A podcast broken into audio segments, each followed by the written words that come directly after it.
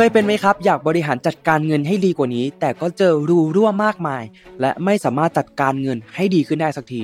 ซึ่งมันก็มีปัจจัยต่างๆ ที่เข้ามาส่งผลต่อพฤติกรรมการใช้เงินของเรานั่นเองครับ ไม่ว่าจะเป็นสภาพแวดล้อม สื่อที่เราเสพ หรือว่าสิ่งเย้ายวนทางการเงินทั้งหลายนะครับ แต่สิ่งที่สำคัญที่จะทำให้เราเนี่ยสามารถเปลี่ยนแปลง และพัฒนาตัวเองให้ดีขึ้นได้นั้นเนี่ยมันก็คือแนวคิด หรือว่า mindset นั่นเองนะครับ และคลิปนี้เนี่ยฉัดก็มีแนวคิดในการพัฒนาตัวเองทางด้านการเงิน มาแชร์ให้เพื่อนๆ จะมีอะไรบ้างนั้น เดี๋ยวไปดูกันเลยครับ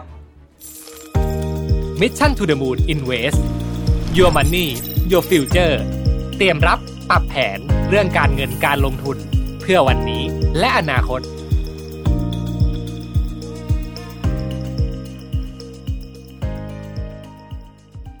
หนึ่งครับ การเงินเนี่ยควรเป็นเรื่องที่เปิดกว้างสำหรับทุกเพศทุกวัยนะครับ เคยเป็นไหมครับ เมื่อตอนที่เราเนี่ยยังเด็ก ผู้ใหญ่เนี่ยจะบอกว่าผู้ใหญ่จะคุยเรื่องเงินกัน เด็กฟังไม่รู้เรื่องหรอก หรือว่า โอ๊ย เรื่องเงินเนี่ยไม่ใช่เรื่องของเด็ก ออกไปก่อนเดี๋ยวผู้ใหญ่จะคุยกัน เคยเจออะไรทำนองนี้ไหมครับ ตอนเด็กๆเนี่ยเราทำได้ดีที่สุดก็อาจจะเป็นเรื่องของการเอาเงินเนี่ยไปหยอดกระปุก แบบที่ผู้ใหญ่ได้บอกใช่ไหมล่ะครับ น้อยคนนักเนี่ยที่ครอบครัวจะมีการสนับสนุนให้ลูกของตัวเองนะครับได้ศึกษาเรื่องของการเงินการลงทุนตั้งแต่ยังเล็กๆ หรือว่าบางครอบครัวเนี่ยก็จะมีสอนเรื่องของการซื้อมาขายไป เพื่อเป็นการฝึกทำบัญชีรายรับรายจ่าย และก็ให้เห็นถึงกำไรขาดทุน เพื่อให้ลูกเนี่ยได้ซึมซับตั้งแต่เด็กๆนะครับก็ต้องบอกเลยนะครับว่าสังคมส่วนใหญ่เมื่อเรายังเด็กเนี่ยก็มักจะไม่ค่อยได้ถูกสนับสนุนให้พูดคุยเรื่องของการเงินถูกไหมครับ แล้วหลักสูตรการศึกษาภาคบังคับของเราเนี่ยก็ไม่ได้บรรจุหลักสูตรการเงินเอาไว้ด้วย พอเรียนจบมหาวิทยาลัยมาเนี่ยเริ่มต้นทำงาน หลายคนเนี่ยก็ยังยื่นภาษีไม่เป็น หรือว่ายื่นภาษีไม่ถูกคำนวณภาษีไม่ถูก ซึ่งเราก็จะเห็นได้ว่าเรื่องของการเงินเนี่ยมันเป็นเรื่องที่อยู่กับเรา มาตั้งแต่เกิดเลย แต่กว่าที่เราจะได้เรียนรู้กันเนี่ยมันก็เอาซะเราอายุไปซะ20กว่ากันแล้วใช่ไหมล่ะครับ สิ่งที่ผมอยากจะแชร์ก็คือ เรื่องของเงินเนี่ยไม่ใช่สิ่งที่แย่หรือว่า เลวร้ายนะครับ เราทุกคนเนี่ยควรพูดถึงเรื่องของการเงินได้ตั้งแต่เล็ก ๆ ตั้งแต่เด็ก ๆ เลย เพราะว่าเมื่อเรารู้จักการบริหารจัดการเงินได้เร็วเท่าไหร่เนี่ยเราก็จะนำมาปรับใช้กับการเงินส่วนตัวได้เร็วเท่านั้นครับ เมื่อเรามีความรู้เพิ่มขึ้น ผมเชื่อว่าเราก็จะรักษาเงินไว้ได้นานมากขึ้น และก็จะสามารถทำให้มันเนี่ยงอกเงย เพิ่มขึ้นต่อไปได้นั่นเองครับ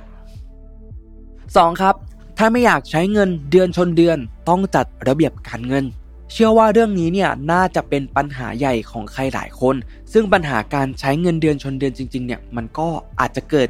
ขึ้นได้จากหลากหลายสาเหตุนะครับ ไม่ว่าจะเป็นเรื่องเงินเดือนที่ไม่สัมพันธ์กับค่าของชีพ หรือว่าภาระหน้าที่ต่างๆ แต่อีกหนึ่งเหตุผลคือ บางคนเนี่ยมักจะมองข้ามเรื่องของการจัดระเบียบการเงินของตัวเอง หรือเรียกว่าไม่ได้จัดระเบียบการจ่ายนั่นเองครับ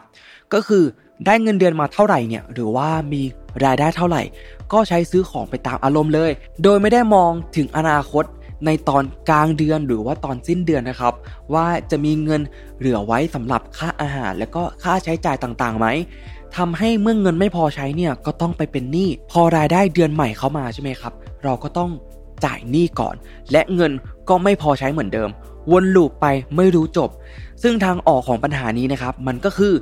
การทำบัญชีรายรับรายจ่ายนั่นเองนะครับ การทำบัญชีรายรับรายจ่ายเนี่ยอาจจะดูเป็นเรื่องเบสิกนะครับ แต่ว่ามันสามารถแก้ปัญหาได้อย่างมีประสิทธิภาพมากนะครับ เพราะเมื่อเราทำบัญชีรายรับรายจ่ายแล้วเนี่ยก็จะทำให้เราเห็นนะครับว่าเราจ่ายไปกับอะไรบ้าง มันจำเป็นหรือเปล่านะครับ และมันเกิดประโยชน์ไหม เราจะได้ตัดรายจ่ายตรงส่วนนี้เนี่ยออกไปได้นะครับ และเราก็จะเห็นว่าเรามีเงินเหลือเพิ่มขึ้นมาเท่าไหร่ เราก็จะมีช่องว่างให้หายใจเพิ่มขึ้นนั่นเองครับ เงินที่เหลือตรงนี้เนี่ยอาจจะเอาไปจ่ายหนี้เพิ่ม หรือว่าอาจจะเป็นแก็บของสภาพคล่องของเราได้นั่นเองนะครับ และในส่วนต่อมาครับการทำงบแสดงสถานะทางการเงินครับ งบแสดงสถานะทางการเงินเนี่ยมันก็คือการเอาทรัพย์สินรวมเนี่ยมารบด้วยหนี้สินรวมของเราครับ ถ้าทรัพย์สินมีมากกว่าหนี้สิน ก็เท่ากับว่าตัวเราเองเนี่ยมีความมั่งคั่งนั่นเองนะครับ สิ่งนี้เนี่ยอยากให้เพื่อนๆทุกคนนะครับได้ลองทำกันอย่างน้อยเนี่ยปีละ 1 ครั้งนะครับ แล้วบันทึกไว้ทุกปี ยิ่งเป็น first jobber ด้วยแล้วเนี่ยยิ่งควรจะต้องทำเลยนะครับ เราจะได้เห็นชัดเจนเลยครับว่าเราทำงานผ่านไปเนี่ยหปี 2 ปี 3 ปีเนี่ยเรารวยขึ้นทุกปีไหม หรือว่าเรารวยขึ้นแล้วจนลง หรือว่าอยู่ที่เท่าเดิมนะครับสิ่งเหล่านี้เนี่ยจะเป็นตัวช่วยกระตุ้น แล้วก็เป็นตัวสกิดบอกเราครับว่า การเงินในภาพใหญ่ของเราเนี่ยมันมีอะไรผิดพลาดไปไหม เพราะถ้าจะให้ดีเนี่ยเราควรที่จะรวยขึ้นในทุกๆปีนั่นเองครับ 3. ครับ ตั้งเป้าหมายการเงิน ระยะสั้น ระยะกลางระยะยาวครับ ถ้าพูดถึงเรื่องการตั้งเป้าหมายการเงิน ก็อาจจะเป็นเรื่องเบสิกอีกเรื่องหนึ่งที่อาจจะพูดบ่อยๆครับ แต่มันสำคัญจริงๆนะครับ เพราะที่เอาเรื่องนี้มาแชร์เนี่ยก็เพราะว่าคนรอบๆตัวหลายคนเนี่ยก็ไม่ได้มีเป้าหมายทางการเงินที่ชัดเจนทำให้ไม่รู้ว่าเราจะเก็บเงินไปเพื่ออะไรนะครับ มีเท่าไหร่เนี่ยก็ใช้หมด ไม่ได้แบ่งไว้ออมหรือว่าลงทุนเลย เพราะฉะนั้นเนี่ยถ้าเราไม่ได้ตั้งเป้าหมายให้ตัวเองนะครับ เราก็อาจจะติดพฤติกรรมการใช้จ่ายแบบไม่ทันคิดนั่นเองนะครับ ถ้าอย่างนั้นเนี่ยเราลองมาตั้งเป้าหมายทางการเงินให้ตัวเองดูไหมครับ ทั้งเป็นระยะสั้นนะครับ 1-3 ปี ระยะกลาง 3-5 ปี หรือว่า ระยะยาว 5-10 ปีนะครับหรือว่าอาจจะ 20 ปีก็ได้เช่นกัน ระยะสั้นนะครับอาจจะเป็นเรื่องของการเก็บเงินเพื่อแต่งงาน เก็บเงินเพื่อไปเรียนต่อหรือว่าไปเที่ยวต่างประเทศนั่นเองนะครับระยะกลางเนี่ยก็อาจจะเป็นเรื่องของการเก็บเงินซื้อรถยนต์นะครับหรือว่าเอาไปซื้อบ้านหรือว่าที่อยู่อาศัยต่างๆ นั่นเองนะครับหรือว่าจะเก็บเพื่อนำไปทำธุรกิจก็ได้เช่นกันนะครับและระยะยาวครับก็อาจจะเป็น การเก็บเพื่อเกษียณอายุ เก็บเพื่อลงทุนระยะยาวนะครับให้เงินของเราเนี่ยมันเติบโตขึ้นไปนั่นเองนะครับ 4. ครับเป้าหมายจะสำเร็จได้เนี่ยอยู่ที่ตัวเราเอง ก็ต้องบอกครับว่าหลายคนที่เพิ่งเริ่มต้นทำงานเก็บเงินเนี่ยก็มักจะมีความเชื่อที่เป็นอันตรายนะครับ ต่อการเงินของตัวเองอยู่ครับ อย่างเช่น มีเงินแค่นี้อยู่เลยจะรีบจัดการไปทำไม รอให้มีเงินเยอะก่อนค่อยจัดการก็ได้ หรือแม้กระทั่ง เอาหน่าให้รางวัลตัวเองหน่อย เป็นหนี้แค่นี้เดี๋ยวค่อยจ่าย แต่ว่าเราให้รางวัลตัวเองเยอะเกินไปไหมครับ อันนี้ลองถามตัวเองกันดูด้วยนะครับ ความเชื่อเหล่านี้เนี่ยเป็นอันตรายอย่างยิ่งนะครับ ผมไม่ได้บอกว่ามันผิดมันไม่ควรทำนะครับ แต่ถ้าเราสะสมพฤติกรรมเหล่านี้จนเกิดเป็นนิสัยเนี่ยมันก็จะทำให้เป้าหมายทางการเงินของเราเนี่ยมันสำเร็จได้ยากนั่นเองครับ การจะประสบความสำเร็จทางการเงินได้นั้นเนี่ยก็ต้องเกิดขึ้นจาก ตัวเราเองเท่านั้นนะครับ มันคือวินัยที่เราต้องสะสมมาโดยตลอดนั่นเองนะครับ ถ้าเรายังไม่ได้เริ่มสร้างวินัยเนี่ย ก็เริ่มตั้งแต่วันนี้ได้เลยนะครับ 5. ครับ ความเสี่ยงเนี่ยไม่น่ากลัวเท่ากับการไม่ทำอะไรเลย อย่างที่ทุกคนทราบกันดีครับว่าในทุกๆปีเนี่ยอัตราเงินเฟอ้อของเราก็เพิ่มสูงขึ้นเรื่อยๆนะครับทำให้ถ้าเราทำงานเอาเงินเข้าไปในธนาคารเนี่ยไปฝากในธนาคารอย่างเดียว จนเราอายุ 60 จนเกษียณเนี่ย ทุกคนคิดว่าเงินของเราเนี่ยจะเพิ่มหรือว่าลดลงครับ บางคนอาจจะคิดว่ามันมีมูลค่าเท่าเดิมอยู่ก็อาจจะเป็นไปได้นะครับ แต่แน่นอนครับว่าเงินของเราเนี่ยมันลดลงนะครับ เพราะว่าอัตราเงินเฟ้อมันเพิ่มสูงขึ้นเรื่อยๆนะครับ และถึงแม้ว่าคุณจะมีเงินฝากในธนาคาร 10 ล้านร้อยล้านหรือว่าพันล้านก็ตาม แต่คุณรู้ใช่ไหมครับว่าธนาคารตอนนี้เนี่ยรับประกันเงินแค่ 1 ล้านบาทนะครับ ถ้าหากว่า ธนาคารเนี่ยล้มละลายแล้วก็หายไปเนี่ยครับทางรอดทางการเงินของเรื่องนี้เนี่ยมันก็คือการลงทุนนั่นเองครับ แต่อย่างไรก็ตามนะครับ ถ้าเราลงทุนโดยไม่มีความรู้ ก็เท่ากับการเอาเงินเนี่ยไปโยนทิ้งเช่นกันนะครับ หลายคนเนี่ยน่าจะรู้ว่าถ้าอยากได้อัตราผลตอบแทนที่สูง ความเสี่ยงในการลงทุนเนี่ยย่อมสูงตามไปด้วยนะครับ แต่ความรู้ทางด้านการเงินเนี่ยจะช่วยทำให้ความเสี่ยงต่างๆเนี่ยมันลดลงไปได้นั่นเองครับ เราจึงต้องศึกษา ความรู้เรื่องของการเงินการลงทุนอยู่อย่างสม่ำเสมอ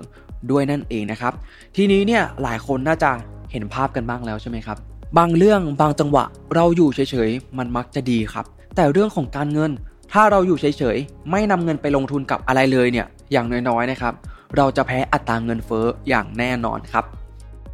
ต่อมาข้อที่ 6 ครับลงทุนกับความรู้ของตัวเองนะครับ หลายๆ คนที่เพิ่งเริ่มต้นลงทุน หรืออาจจะเคยเห็น คำถามนี้อยู่บ่อยๆนะครับ นั่นก็คือ มีเงินเท่านี้เอาไปลงทุนอะไรดี บางคนก็อาจจะถามว่ามีเงิน 1 0,000 บาท ลงทุนอะไรดี มีเงิน 1 0 0 0 0แบาท ลงทุนกับอะไรดี นี่ก็เป็นคำถามยอดฮิตนะครับที่มักจะเจอได้ในทุกๆทที่ แต่ว่ามันไม่ใช่เรื่องผิดนะครับ เพราะคนที่เพิ่งเริ่มหันมาสนใจเรื่องของการเงินการลงทุน อาจจะขาดมุมมองในเรื่องของการวิเคราะห์การลงทุนด้วยตัวเอง จึงไม่ใช่เรื่องแปลกเลยนะครับ ที่จะเกิดคำถามว่ามีเงินเท่านี้ลงทุนกับอะไรดี สิ่งที่ผมอยากแชร์ให้ทุกคนก็คือ สุดท้ายแล้วเนี่ยไม่ว่ามันจะเป็นยังไงนะครับ เราต้องลงทุนให้ได้ด้วยตัวเองนะครับ เราต้องคิดวิเคราะห์ และก็เลือกการลงทุนด้วยตัวเอง อย่าฝากคนอื่นลงทุน เพราะเราก็มักจะเห็นข่าวเรื่องของการหลอกลงทุนแชร์ลูกโซ่เยอะแยะนะครับ แล้วก็มีเกิดขึ้นใหม่อยู่เรื่อยๆนะครับ แต่เราก็ยังเห็นว่ามีคนจำนวนมากเลยที่ยังโดนหลอกอยู่นะครับ ถ้าเราเริ่ม มีเงินเก็บ มีเงินเหลือเก็บ มีเงินเหลือลงทุนแล้วเนี่ย สิ่งที่ผมอยากจะบอกทุกคนนะครับ มันเป็นสิ่งที่คุ้มค่ามากเลย นั่นก็คือการแบ่งเงินของเราเนี่ยไปลงทุนในเรื่องของความรู้ ในเรื่องของการลงทุนให้ตัวเราเองก่อนนะครับ อาจจะเป็นการซื้อหนังสือลงทุนก็ได้นะครับ เล่มหนึ่งเนี่ยก็อยู่ที่ประมาณ 2-300 บาทไม่ได้แพงมากเลยนะครับ แต่ความรู้ในหนังสือหลาย ๆ เล่มเนี่ยก็กลั่นออกมาจากประสบการณ์ของผู้เขียนที่ ผ่านเรื่องราวมามากกว่า 10 ปี 20 ปีนะครับหรือแม้กระทั่งสื่อออนไลน์มากมายนะครับที่เราสามารถเข้าถึงได้ฟรีในปัจจุบัน ผมเข้าใจว่าเรามีเงินเหลือก็อาจจะมีความใจร้อนที่อยากจะเอาไปลงทุนเลยเพื่อให้เงินมันเติบโตใช่ไหมครับ แต่ผมก็อยากบอกว่าให้ลองใจเย็นลงกับการลงทุนหน่อยนะครับ ในช่วงแรกเนี่ย ถ้ามันต้องติดดอย มันต้องขาดทุนเนี่ย มันก็เป็นเรื่องธรรมดาใช่ไหมครับ แต่มันจะดีกว่าไหมครับ ถ้าการลงทุนของเราเนี่ยมันไปถูกทางตั้งแต่แรก ๆ เลย เมื่อเราเลือกการลงทุนได้อย่างเข้าใจแล้ว เลือกหุ้นที่พื้นฐานดีมีโอกาสเติบโต เมื่อการลงทุนของเราเนี่ยมันใช่มันถูกทางสำหรับเราใช่ไหมครับ เราก็จะนอนหลับได้อย่างสบายใจด้วยนั่นเองนะครับ สรุปนะครับ 1. ครับการเงินควรเป็นเรื่องที่พูดคุยกันได้ง่าย ก็คุยกันได้ทุกเพศทุกวัยเลย หรือว่าบางคนบางครอบครัวเนี่ยอาจจะยังไม่เคยคุยกัน ก็เริ่มคุยกันตั้งแต่วันนี้ได้เลยนะครับ หรือคนในครอบครัวเนี่ยก็อาจจะเปิดเผยข้อมูลทางการเงิน ช่วยกันแบ่งปันนะครับ แชร์ประสบการณ์จากผู้ใหญ่สู่คนรุ่นใหม่ ก็ทำได้เช่นกันครับ 2. ครับ แก้พฤติกรรมการใช้เงินเดือนชนเดือน ด้วยการทำบัญชีรายรับรายจ่ายนั่นเองครับ 3. ครับตั้งเป้าหมายการเงินระยะสั้น ระยะกลางระยะยาวนะครับ พื่อที่จะได้เดินไปถูกทางนั่นเองนะครับ ข้อ 4 ครับเป้าหมายจะสำเร็จได้นั้นเนี่ยอยู่ที่ตัวเรานะครับ ว่าเราเนี่ยอยากได้เป้าหมายนั้นจริงๆไหมนะครับ ถ้าอยากได้เนี่ยเราก็ลงมือทำวันนี้ได้เลยครับ 5. ครับ ความเสี่ยงบางครั้งเนี่ยน่ากลัวไม่เท่ากับการอยู่เฉยๆนะครับ ยิ่งเป็นเรื่องของการเงินด้วยแล้วเนี่ยยิ่งต้องวางแผน และก็ลงมือทำให้ไวครับ 6. ครับ มีเงินเท่านี้ลงทุนอะไรดี เริ่มลงทุนในความรู้ให้ตัวเองก่อนนะครับ มันเป็นสิ่งที่คุ้มค่าที่สุดอย่างแน่นอนแล้วครับ โอเคครับ ถ้าคลิปนี้มีประโยชน์ กดไลค์ กดแชร์ไปให้คนที่คุณรัก กดติดตาม Mission to the Moon ให้ด้วยนะครับ แล้วก็ถ้าอยากให้พูดถึงเรื่องอะไรเนี่ย สามารถคอมเมนต์บอกกันไว้ได้นะครับ แล้วพบกันใหม่ใน episode หน้านะครับสำหรับวันนี้ขอบคุณและสวัสดีครับ Mission to the Moon Invest Your Money Your Future เตรียมรับ ปรับแผนเรื่องการเงินการลงทุนเพื่อวันนี้และอนาคต